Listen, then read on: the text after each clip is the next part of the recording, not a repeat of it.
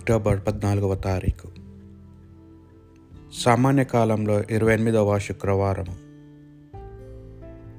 మొదటి పట్టణము పునిత చిన్నప్పగారు ఎఫీషియలకు రాసిన లేఖ.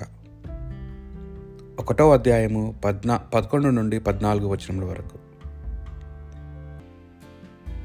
సమస్తము దేవుని ప్రణాళికను నిర్ణయమును అనుసరించి జరుగును. ఆది అంది ఆయన నిశ్చయించుకొని దానిని బట్టి దేవుడు మనలను తన ఉద్దేశము కొరకు క్రీస్తునందు తన ప్రజలుగా ఎన్నుకొనెను. కనుక క్రీస్తునందు నిరీక్షణలో ప్రథములమైన మనము దైవ మహిమను స్థుతింతుము కాక. ఈ విషయంలో అంతే.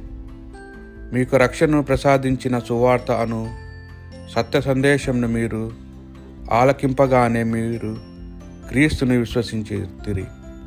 అంతటా తాను వాగ్దానము చేసిన పవిత్రాత్మను నాకు ప్రసాదించుట ద్వారా మీరు తన వారిని దేవుడు ధృవపరిచెను దేవుడు తన ప్రజలకు చేసిన వాగ్దానమును మనము పొందుదము. అనుటకు ఆత్మయే హామీ. తన వారికి దేవుడు సంపూర్ణ స్వతంత్రము ఇచ్చినని ఆత్మ ధృవపరుచును ఆయన మహిమను స్తుతింతుము గాక. ఇది ప్రభు వాక్కు ప్రభు తన వారినిగా ఎన్నుకొనిన ప్రజలు భాగ్యవంతులు.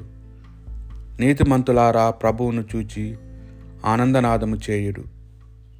భృజువర్తనములు ప్ర ప్రభువును స్థుతించుట యుక్తము. ప్రాంతీయ వాద్యములతో ప్రభువును స్థుతింపుడు దశతంతుల స్వరమండలముతో అతనిని కీర్తింపుడు.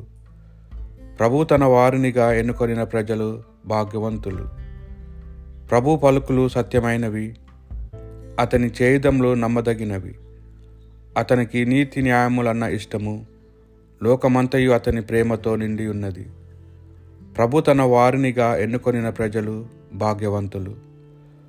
ప్రభును దేవునిగా బడిసిన జాతి ధన్యమైనది. అతడు తన వారినిగా ఎన్నుకొనిన ప్రజలు భాగ్యవంతులు. ప్రభు ఆకాశము నుండి క్రిందకి పారచూచును నరులందరినీ పరిశీలించి చూచును. ప్రభు తన వారినిగా ఎన్నుకొనిన ప్రజలు భాగ్యవంతులు. పునిత లుకాసు గారు రాసిన సువార్త సువిశేషంలోని భాగము. పన్నెండవ అధ్యాయము ఒకటి నుండి ఏడు వచనముల వరకు. అంతలో వేలాది ప్రజలు గుమ్మిగూడి తొక్కిసి లాజరుచుండురి యేసు శిష్యులనిట్లు హెచ్చరింప ఆరంభించెను. పడిసేలు పిల్ పులుసిన పిండిని గూర్చి అనగా కపట ప్రవర్తనను గూర్చి మీరు జాగకులై ఉండు దాచబడినది భయ భయ బయట పడకపోదు రహస్యమైనది ఏదియు బట్టబాయలు కాకపోదు. మీరు చీకటిలో చెప్పినది అంతయు వెలుగుతురలో వినబడును. మీరు మ మారు మూలల గుసగుసలాడినది అంతయు మిద్దెలపై నుండి చాటబడును. మిత్రులారా నేను మీతో చెప్పినదేమనా? మీరు శరీరమును నాశనం చేయు వారికి భయపడుకుడు. వారు అంతకు తప్ప ఏమీ చేయజాలరు. మీరు ఎవనికి భయపడవలనో చెప్పెదను. మిమ్మలను చంపి నరక కూపమున పడ పడవేయగల వానికి భయపడుడు. అవును వానికి భయపడుడు అని చెప్పుచున్నాను. రెండు కాసులకు ఐదు పిచ్చుకలు అమ్మబడలేదా కానీ వానిలో దేనినైనను దేవుడు విస్మరింపడు. మీ తల వెంట్రుకలు కూడా లెక్కింపబడి ఉన్నవి. భయపడవలదు మీరు అనేక పిచ్చుకల కంటే శ్రేష్ఠులు. ఇది ప్రభు సువిశేషము.